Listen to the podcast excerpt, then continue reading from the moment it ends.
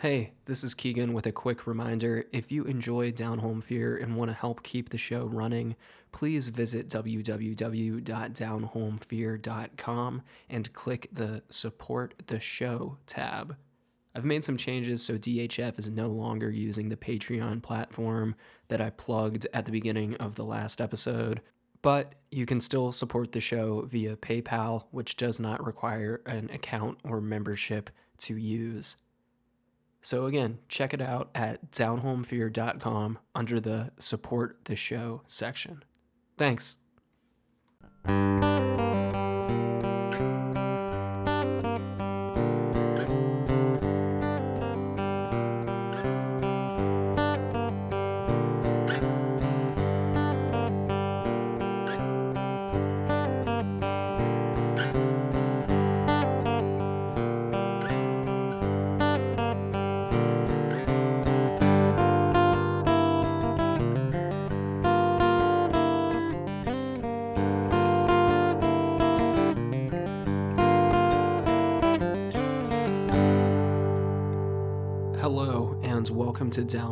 A podcast that explores true crimes and strange happenings of the American South.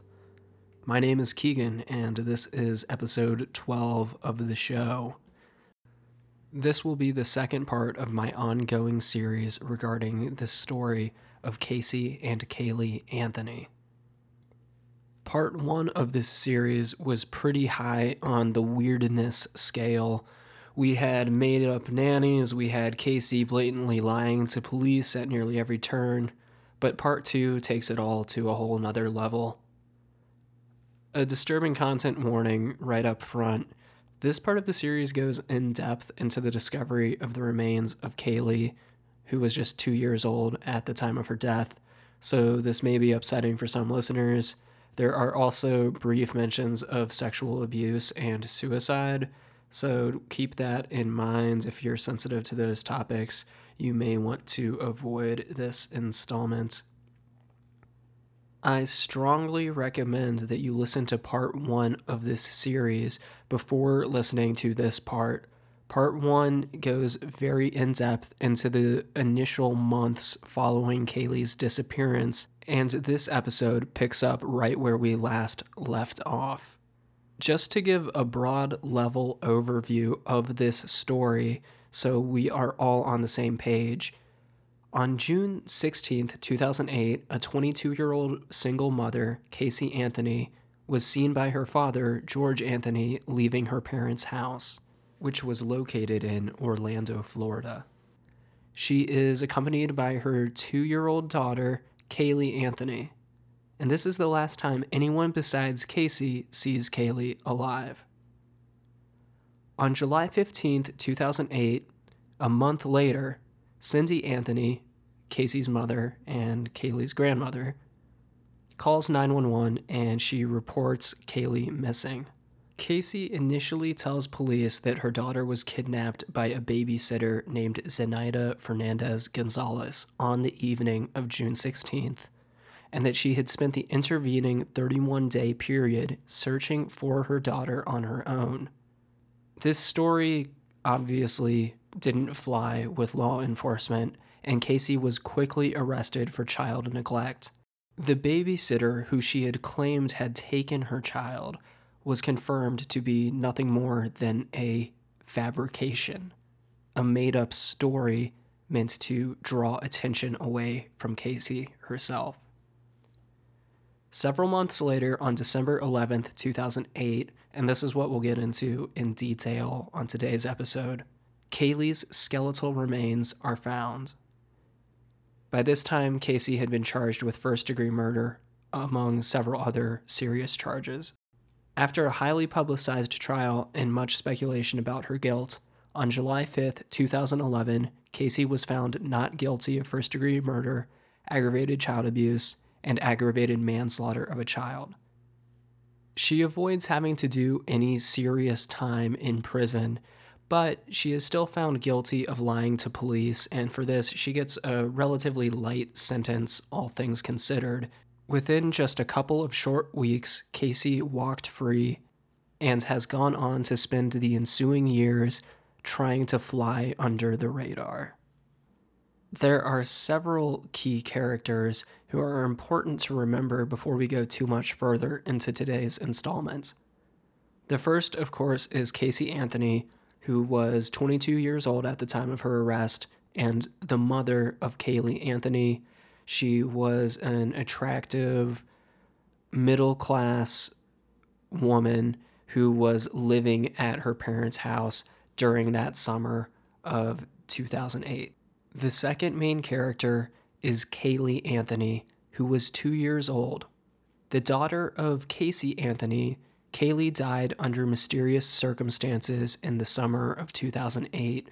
To this day, it is unclear exactly what happens to her and how she died. The third main character is George Anthony.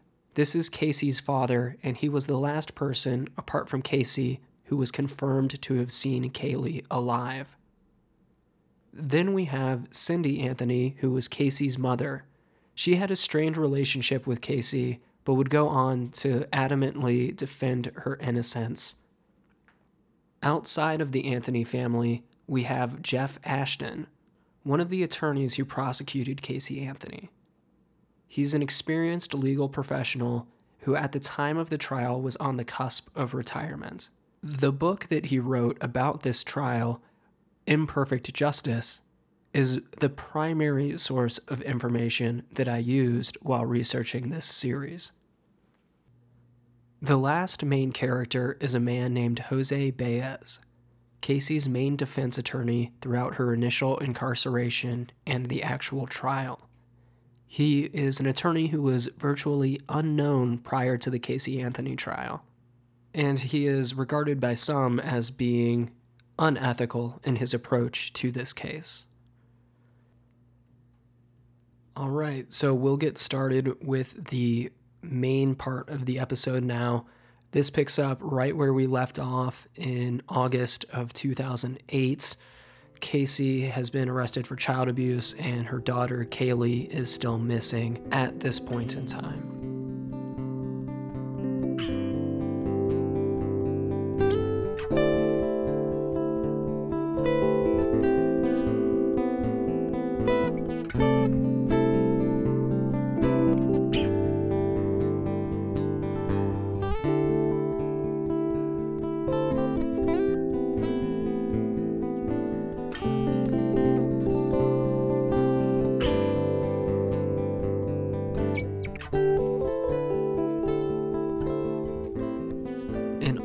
Of 2008, Jeff Ashton formally joins the prosecution team working against Casey Anthony.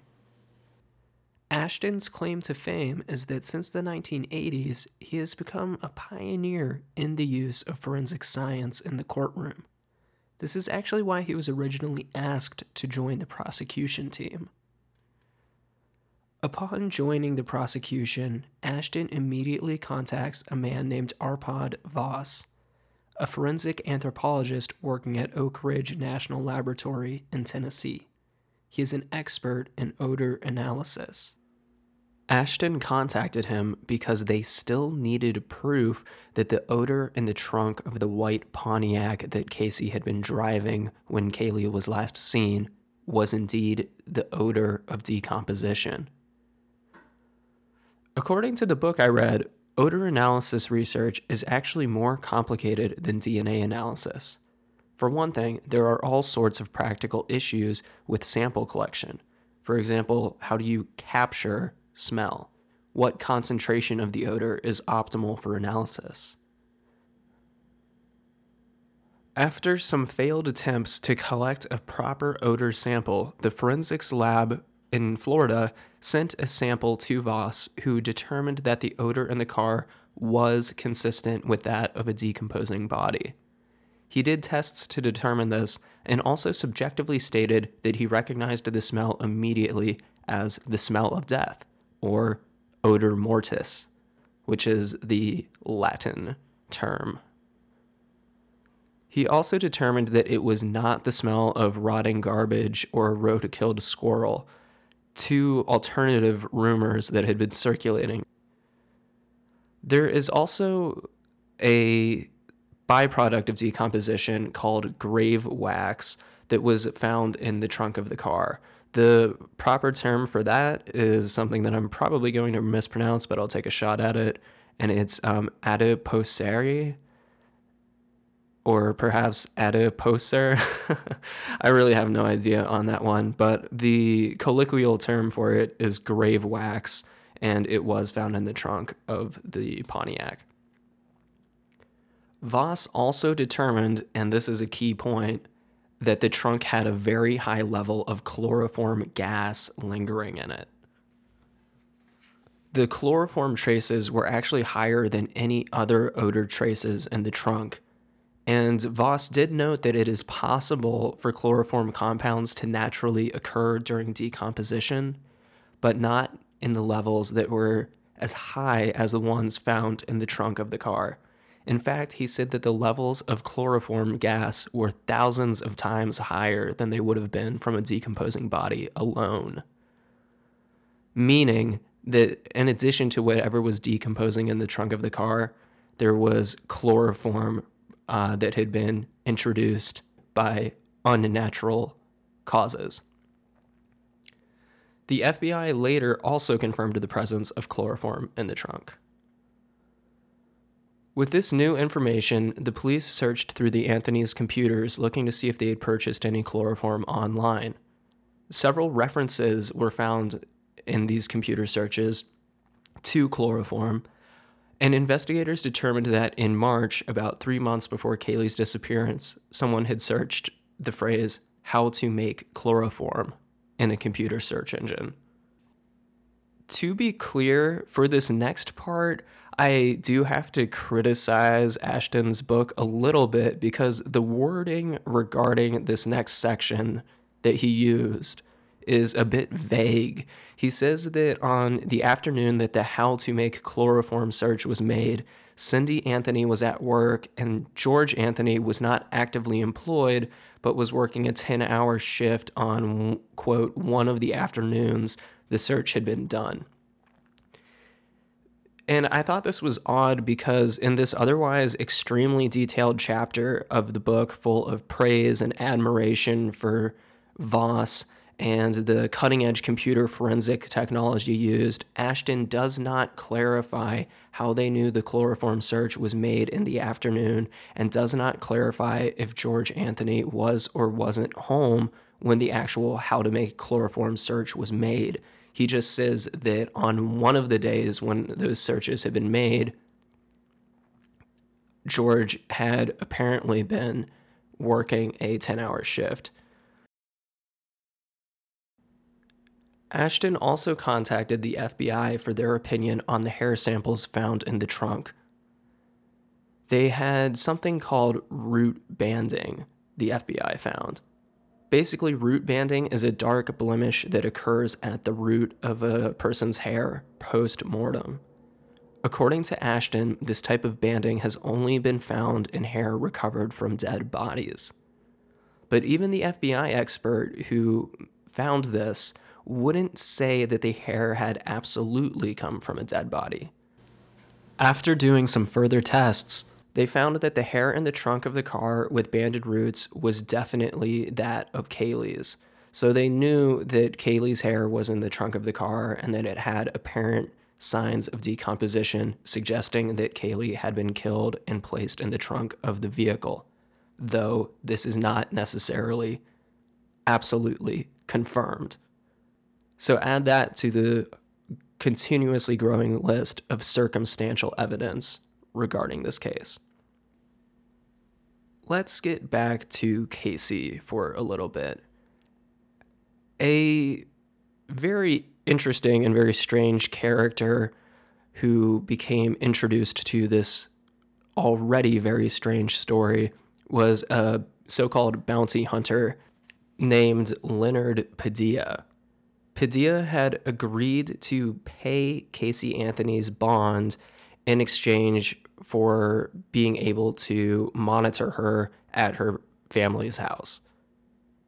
He paid for her bond and then confusingly returned her to jail almost immediately after And then a different anonymous local guy once again bailed Casey out.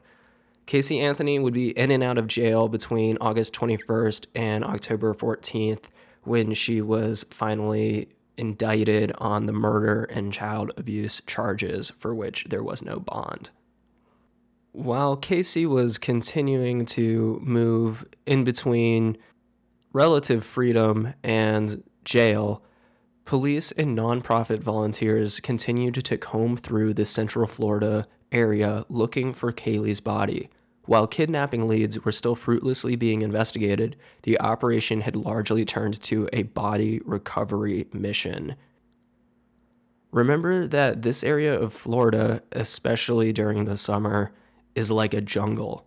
It is extremely dense with vegetation, and this impeded search teams, not to mention that the very warm, humid climate allowed for quick decomposition which made the investigation a race against time. Investigators continued trying to learn more about the real Casey. All they had heard from her up to this point were lies and fabrications, stories that Casey had invented in order to paint herself in a sympathetic light, but that had little to no basis in reality. For September through October, investigators turned attention to interviewing Casey's friends and extended family to try to get a better picture of who she really was. Casey's uncle, a man named Rick Plesea, spoke with investigators and had nothing but bad things to say about her. He echoed similar statements that others had provided about her, being a thief and a liar. He also confirmed the investigators' earlier suspicions about a custody battle brewing beneath the rising tensions between Cindy and Casey. So, if you'll remember from part one, some of the investigators who arrived on the scene on that initial night in July when Caylee had been reported missing, they thought that it seemed like there was a lot of strife between Cindy and Casey, and one of the investigators even directly mentioned that he thought there may have been a custody battle um, starting to come up on the horizon for the Anthony family. Rick also speculated that Casey resented Cindy because Caylee liked Cindy more than her. When it came to Cindy Anthony's level of denial when it came to Casey, because remember that Cindy initially was very skeptical. She was even the person who called 911 in the first place when she realized that Caylee was in danger. She had done a 180. She had went from being very suspicious of her daughter to seemingly believing anything that her daughter told her and advocating her innocence. Rick recalled a story from 2005 when Cindy and the rest of the Anthony family came to visit him for his wedding. Casey, during this time, was visibly pregnant with Caylee, and when Rick mentioned it to his sister, Cindy, Cindy said she had no idea what he was talking about, saying that her daughter, Casey, had just been putting on a little bit of weight. Rick said that it was clear at this time that Casey was about seven months pregnant. So we're not talking like a little baby bump here. She was very visibly pregnant.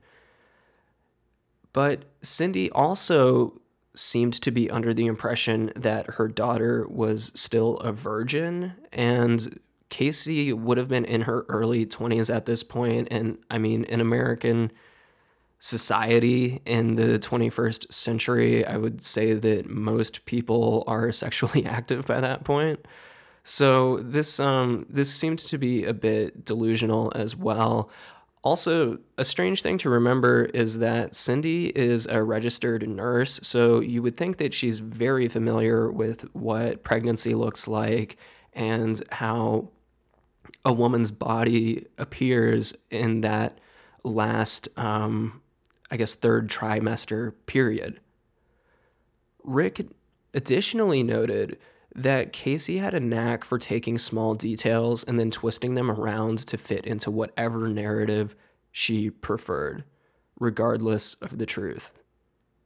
While this is all troubling and fits into the pattern we has observed in part one of this series, Ashton and the investigators knew that it would most likely not be admissible in court.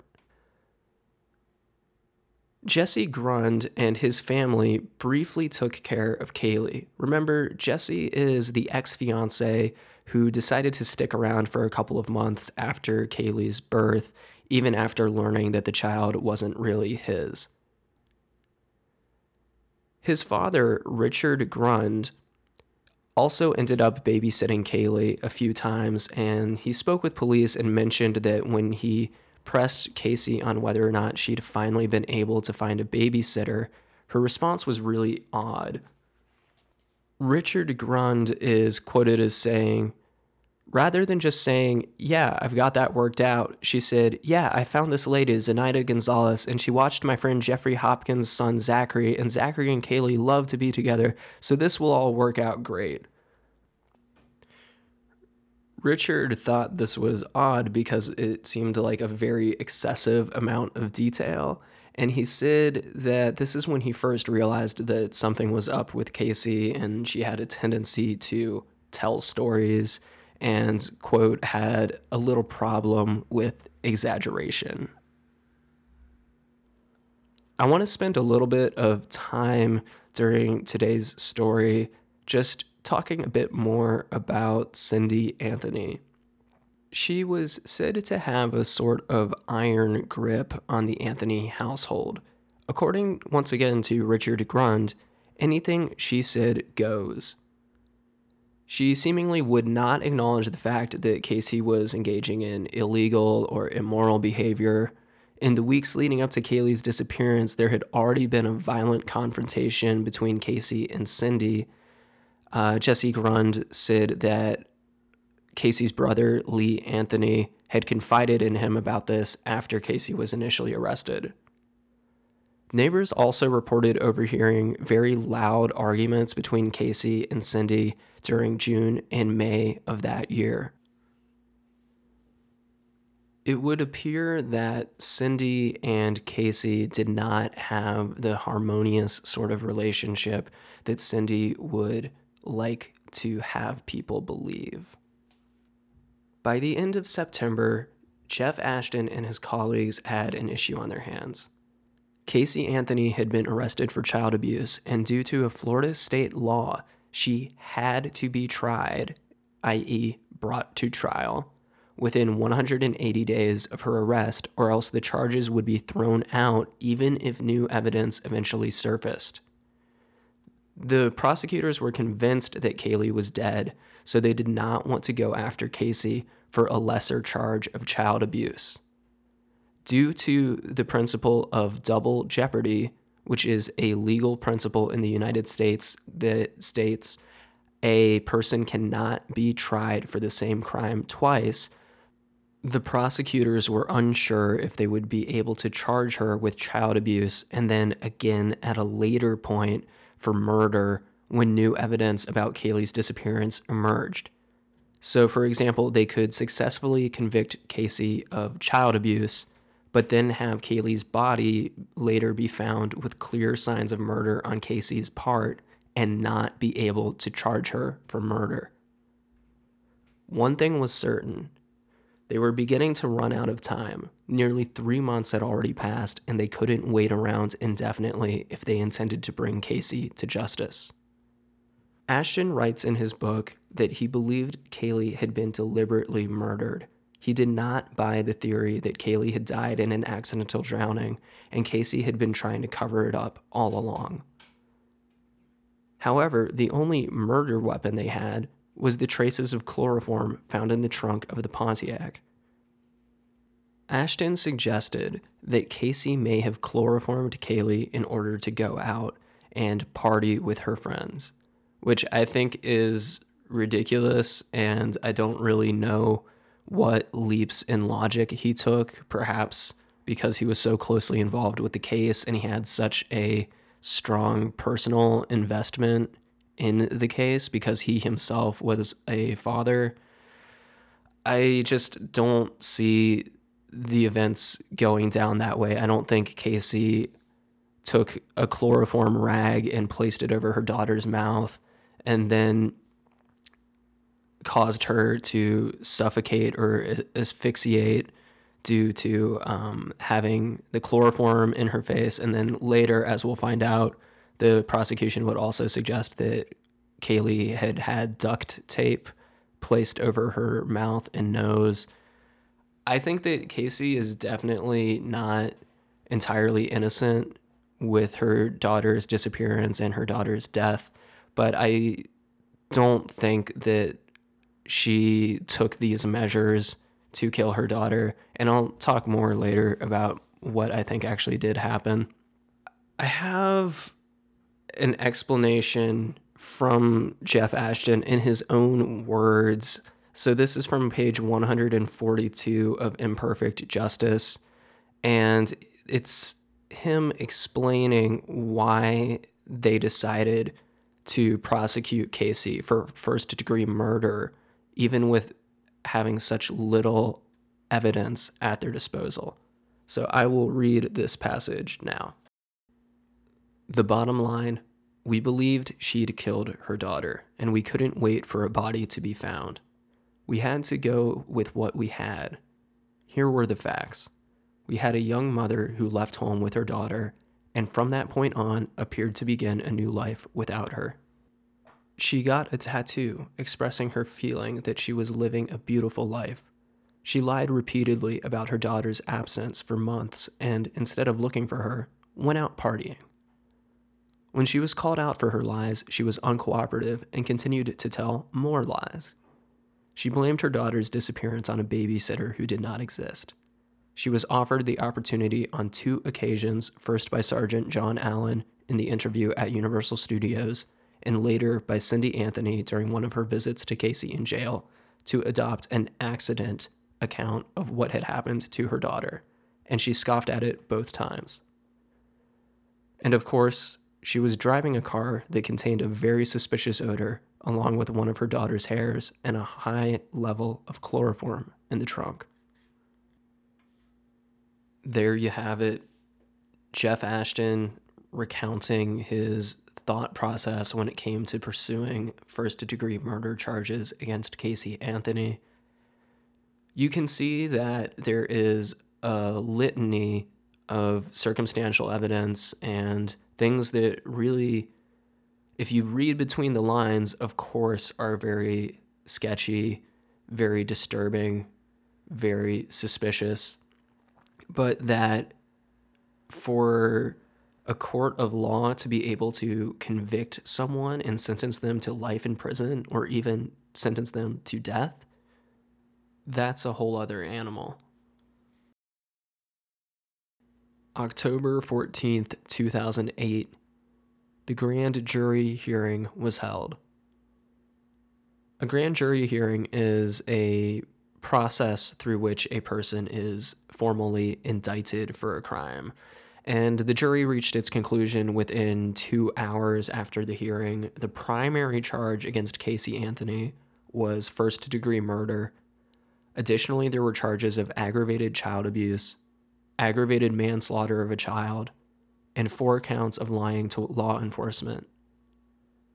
When Casey was brought into custody, she was calm and cooperative and refused to speak to anyone without her attorney, Jose Baez, present. After all of this, Cindy Anthony still refused to accept that Caylee was dead. She continued to go on television criticizing police for not searching for her granddaughter. Now, from here on out, we're going to start seeing a lot more of Jose Baez, Casey's defense attorney. And in Jeff Ashton's book, he really doesn't hold back on his contempt and dislike for Baez.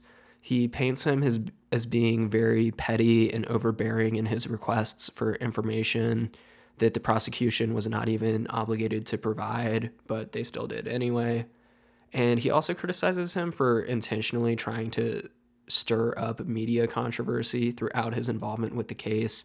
And in a few instances, straight up calls him unethical.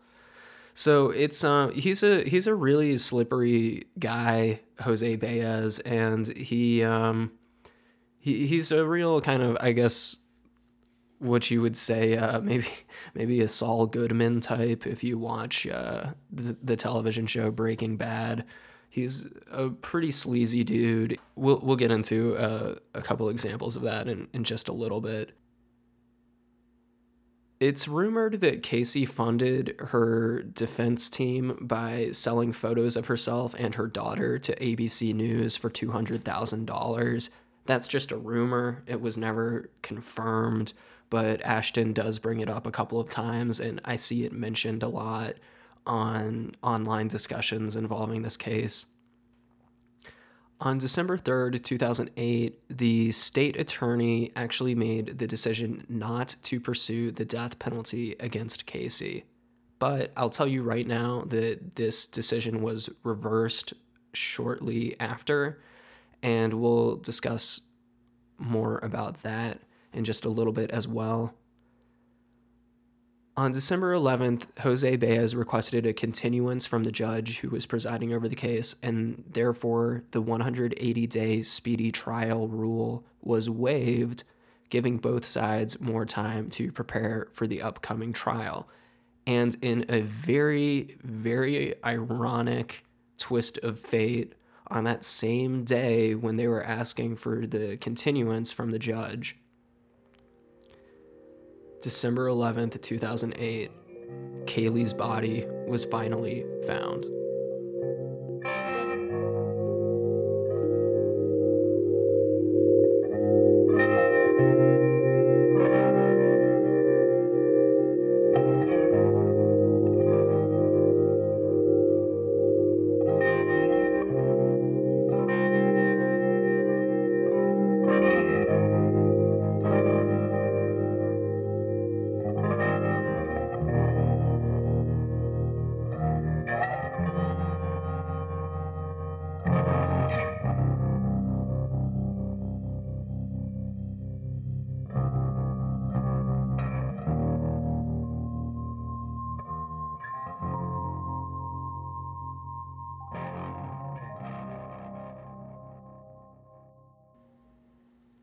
Let's rewind a little bit back to August 11th, 2008.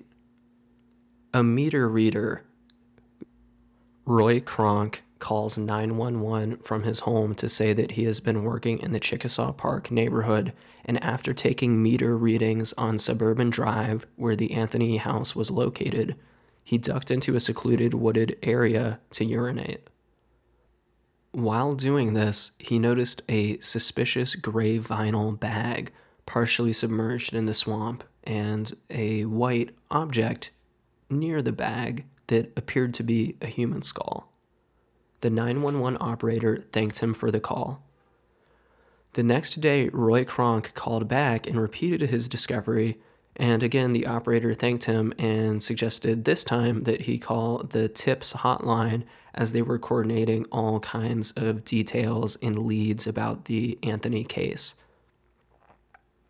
On August 13th, Kronk called a third time asking to confirm that an Orange County Sheriff's deputy was still coming to meet him. The deputy did eventually arrive, and Kronk showed him exactly where he'd seen the suspicious bag. The bag was still there, and the deputy visually inspected it from about six feet away, but never touched or manipulated it. He began bickering with Kronk, saying there was no way that he could have seen a skull earlier because the remains wouldn't have been skeletonized by that point. Another deputy arrived and didn't even bother going into the swamp to check the bag himself. They wrote the finding off as another false lead. Now, months later, we hear from Roy Kronk once again. He was revisiting the swampy wooded area behind the Anthony's home. when he calls his boss saying that the same suspicious bag was still there in the thick vegetation behind Suburban Drive and that now he was positive that he saw human remains. The police were once again alerted to the bag. This time, finally, the cops took it seriously, and by 9:38 a.m., December 11, 2008, a crime scene investigation team confirmed that the remains of a child had been found near Suburban Drive. Kronk had been back in the neighborhood checking meters as usual. He claimed that he just happened across the bag once again by coincidence, but apparently he had mentioned to his coworker who was riding with him in the company truck that day, I just hit the lottery. The swamp was very thick, and investigators said that it would have been very difficult to access, let alone see an object obscured by the dark, murky water.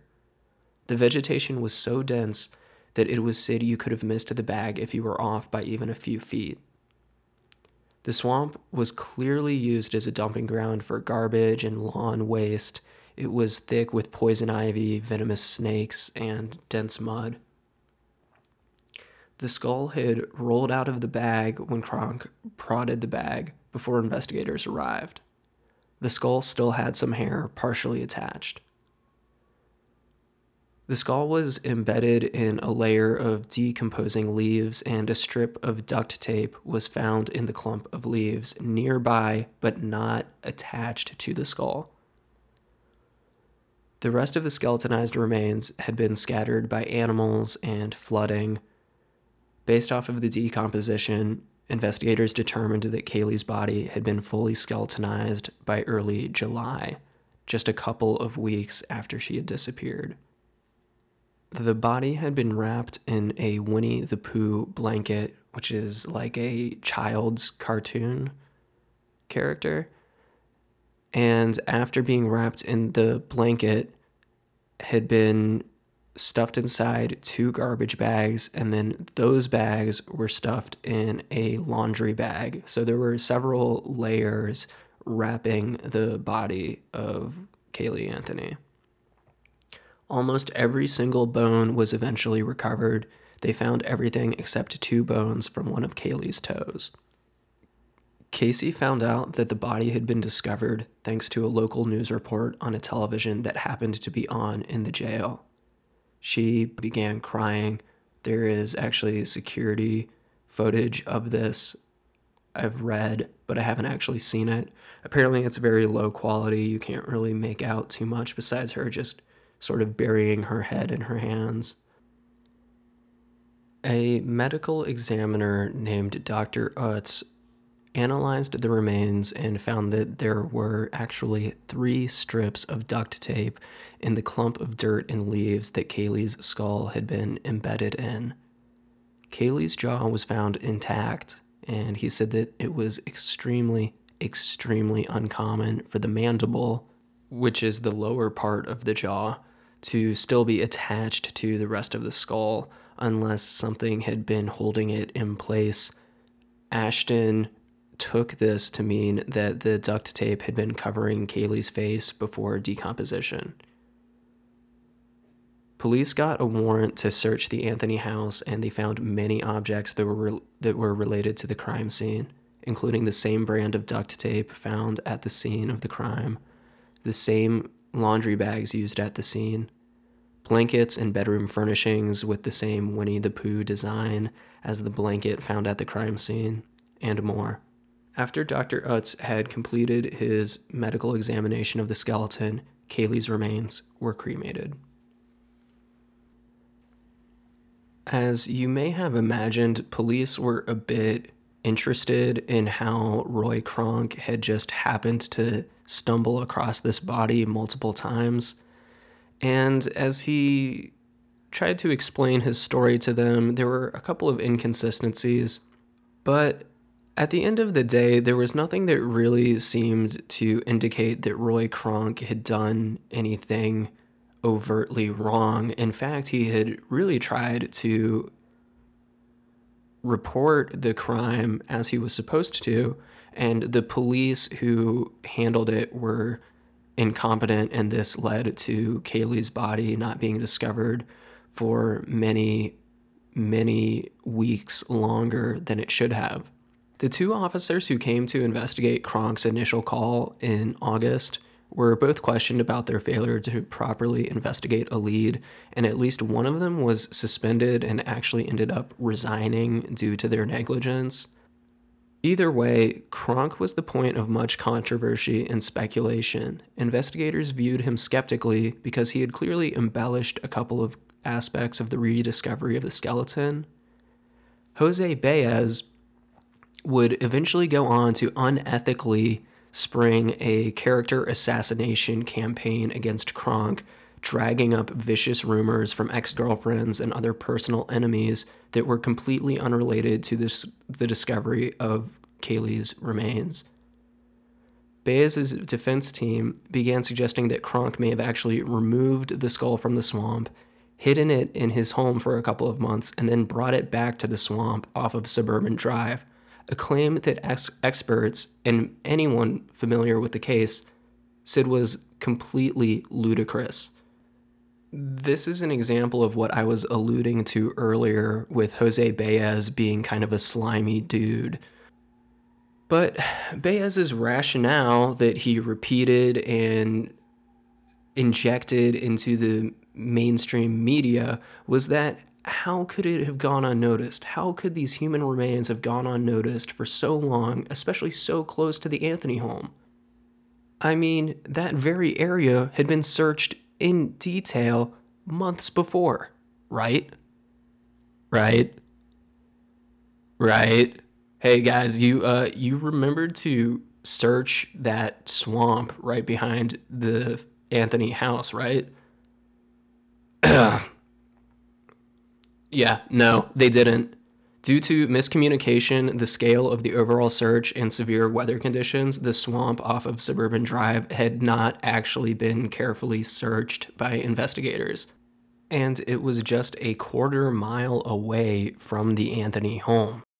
Do you remember that guy, Melich, Officer Melich, who was the homicide detective who was mentioned a couple of times in part one? Infuriatingly, one of Kronk's three initial phone calls to the sheriff's office in August made it all the way to Melich, but Melich assumed that the area had already been searched and brushed the lead off. So, how did this happen? How could this extremely important, critical, obvious area be completely overlooked? One of the issues was that law enforcement had delegated certain search tasks to volunteer organizations. One of them was known as EquuSearch, a group based out of Texas that supposedly is very experienced with recovering bodies and finding missing people in adverse environmental conditions. Obviously, there was a huge controversy over this. It was a massive embarrassment for law enforcement at the local, state, and federal level. A ton of people were outraged that this girl's remains could have gone undiscovered for so long. Uh, and there was a big snafu over whether the area had been searched at all because it was critical for Baez to try to prove that it actually had been searched and that Roy Kronk had indeed moved the body as he had claimed. He's Baez tried to claim that over 100 EquuSearch volunteers had searched the area and the body had not been found, but this was found to be untrue as Ashton and his colleagues made their, made their way through interviewing each of the searchers that Baez had named as having combed through the area, it turned out that only one guy had actually claimed to have visited the swampy area off of Suburban Drive, and it wasn't even part of a proper search. He had been drinking at a sports bar, and it was three o'clock in the morning, and he just went to check it out, I guess. He did say that he didn't see a body, though. Ashton states that it's unclear if finding the body in August versus December would have changed the forensic aspect in, of the investigation at all. The body was fully skeletonized by August anyway, so it's not really possible to determine if finding it earlier would have resulted in having more evidence against Casey or against whoever had actually dumped the body in the swamp. As far as the physical remains go, the skeleton had no signs of trauma, meaning that there were no broken bones or fractures or anything like that. Because of environmental conditions, Caylee's body could have skeletonized in as little as two weeks, according to the medical examiner who checked the body out. They tested the DNA in the bone marrow of the skeleton in order to verify who the body was, and it was absolutely that of Caylee. Also, because they did test the DNA, they were able to determine that there was no way George Anthony or Lee Anthony were the father of Caylee. And that's relevant because there are claims floating around out there that perhaps there was some sort of incestuous relationship taking place in the Anthony household at some point. After the discovery of the body, the prosecution decided to reverse its previous decision and pursue the death penalty against Casey. The main driving factors in this decision were that Caylee was a child and her death seemed to have been premeditated, in their opinion. So let's get to some of the theories regarding how exactly Caylee lost her life and ended up in that swamp off of Suburban Drive just behind her family's house. Let's hear the prosecution's theory first. They argued that Caylee had had duct tape placed over her nose and mouth and had been suffocated while being chemically restrained with chloroform. When Jeff Ashton first explained this in court and went into detail about why a crime of this nature warranted the death penalty, Casey initially looked furious, but her defense attorney, Jose Baez, whispered something to her, and she quickly started crying and burying her head in her hands while Ashton continued. Once the case was eventually brought to trial in 2011, the defense would argue that Caylee had drowned accidentally and that her grandfather, George Anthony, found the body and disposed of it and then took measures to use Casey as a scapegoat. Whether George Anthony placed the body in the swamp off of Suburban Drive himself, or if Roy Kronk somehow acquired the body and then placed the evidence there later, all on his own, is never clarified. There's a lot of problems with that theory. Um, but in a weird way, I think that it is a little bit closer to the truth than the prosecution's claim that Caylee was intentionally suffocated with duct tape and chloroform. There's all sorts of other theories floating around out there. There's plenty of websites that discuss the Caylee Anthony and Casey Anthony case. If you're looking for other theories, there's no shortage of people offering their opinions on a forum that I particularly enjoy. On the popular website reddit.com, there is a sub forum called r slash unresolved mysteries, and I frequent it quite a bit. I find really interesting stories on there, and I've even found some topics for the podcast on there. There's a series about the Casey Anthony story that was done by a user with the username History Mystery. And I've actually been communicating back and forth with that individual a little bit while researching this podcast and eliciting different theories and opinions about what occurred. And anyway, they uh, they submitted a really detailed write up of the Casey Anthony case, and it's essentially a lengthy explanation of why George Anthony was probably involved from the beginning, and that he actively lied to police throughout the investigation, It has some similarities to the story that the defense used during the trial, but it tries to fill in more of the plot holes, if you will. So I would suggest checking that out. It's a really interesting write up, even if you don't necessarily agree with all of it. It offers an explanation from a perspective that is a bit more sympathetic to Casey. If you want to check out the series, just go to the sub forum called r slash unresolved mysteries on Reddit. And if you type Casey Anthony in the search bar, the series comes up. It's like one of the most highly upvoted series of all time on that particular subreddit. And I'll put a link for that up on, on the website too after I get this podcast uploaded. As far as what I personally think happened, I don't know if we'll ever find the true answer. I think Casey is the only one who knows what really occurred that afternoon on June 16th, 2008. But my gut suspicion is this. On the afternoon when Caylee was last seen alive, she was seen leaving with Casey, who was allegedly going to work at her job at Universal Studios. Of course, we know Casey was unemployed at this point in time.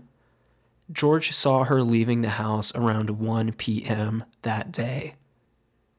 Casey drove off and may have just done a couple of laps around the neighborhood as she waited for George to leave. When she was sure that George was gone, she went back to her parents' house. And once there, she did what young people do.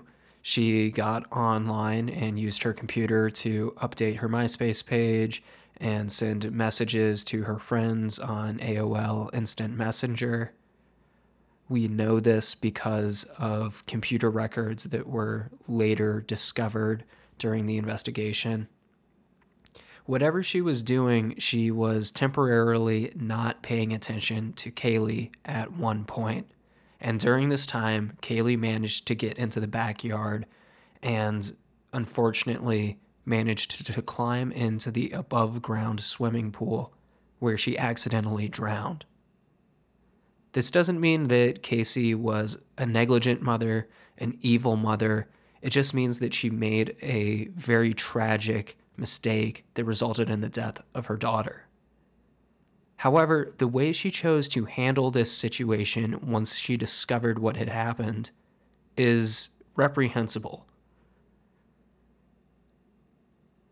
Perhaps she panicked, perhaps she believed that she could get away by lying and fabricating stories and not taking responsibility for the death of her daughter. But in any case, Casey decided that it would be best to hide the body. So she wrapped Caylee in her blanket and then again in a couple layers of trash bags and put the body in the trunk of the white Pontiac. She drove off and attempted to figure out what to do with the body, but she wasn't aware of how quickly it would begin to decompose in the Florida summer heat. Casey would go on to return to Suburban Drive and discreetly leave the body in the swamp herself. This is backed up by the fact that a neighbor saw her at the house on June 18th. Maybe Casey thought that her story about the babysitter kidnapping Caylee would explain things away and prevent her from having to be brought to justice for this accident that had spiraled out of control. So she spent the next couple of weeks trying to forget what had happened. She went out and partied at nightclubs. She hung out with her boyfriend, Tony, she didn't ever attempt to do the right thing. This may sound far fetched or abnormal to you, and it should, because I don't think that Casey Anthony was necessarily a normal person. I think that, as I discussed a bit in part one of this series, she is not mentally well, and this is evidenced by her constant lying her theft from friends and family, and her other antisocial behaviors. As far as the chloroform goes, I think that perhaps the levels found in the trunk of the Pontiac were actually a byproduct of household cleaners that Casey had used in an attempt to rid the vehicle of the smell of decomposition. Those are just my general thoughts, and of course, there are many things that we unfortunately do not know about what happened that day, June 16th, and furthermore, what occurred over the ensuing 31 day period. What we can be sure of is that a two year old child lost her life that summer, and in the media frenzy that surrounded her death, her memory was ironically overshadowed by the spectacle. So rest in peace, Caylee Marie Anthony, born August 9th, 2005, died June 2008.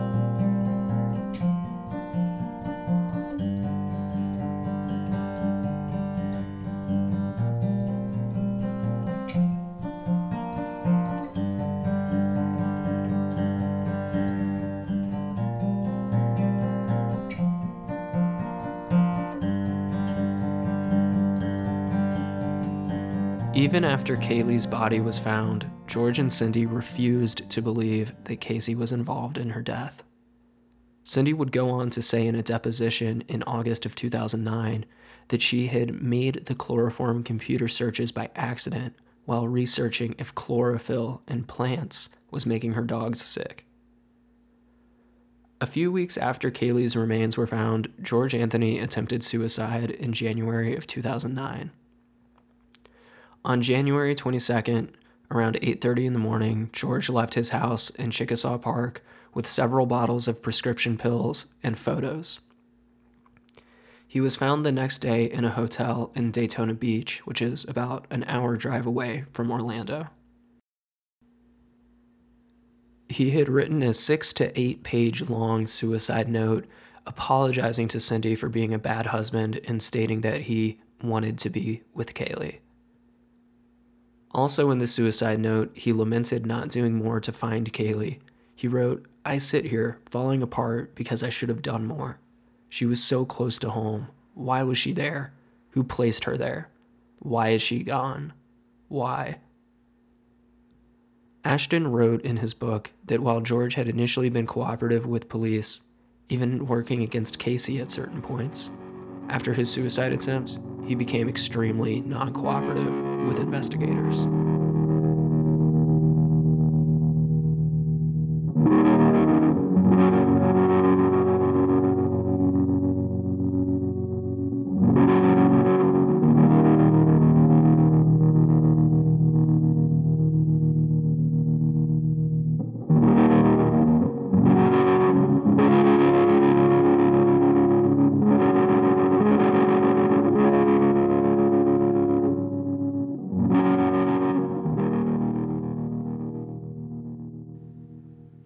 Does it for part two of the Down Home Fear series on Casey and Caylee Anthony. Part three, the final part of the series, will cover the trial and its aftermath. I'm not planning on doing a blow by blow of the trial and getting bogged down in legal proceedings. That's just not what I think the focus of DHF should be. It'll be more of a highlight reel with emphasis being on why Casey was able to get off with such a light sentence. Join the group on Facebook. Follow me on Twitter at DownHomeFear. If you want to email me something, send it to downhomefear at gmail.com. Remember that information to supplement the episodes can be found at www.downhomefear.com. Be sure to tell your friends about the show. Recommend DHF to people who you know are into true crime, horror, weird stuff in general. If you like the show and would like to support us financially, consider making a donation. Go to downhomefear.com and click the Support the Show tab. This has been episode number 12 of Down Home Fear. My name is Keegan. Thank you so much for joining me.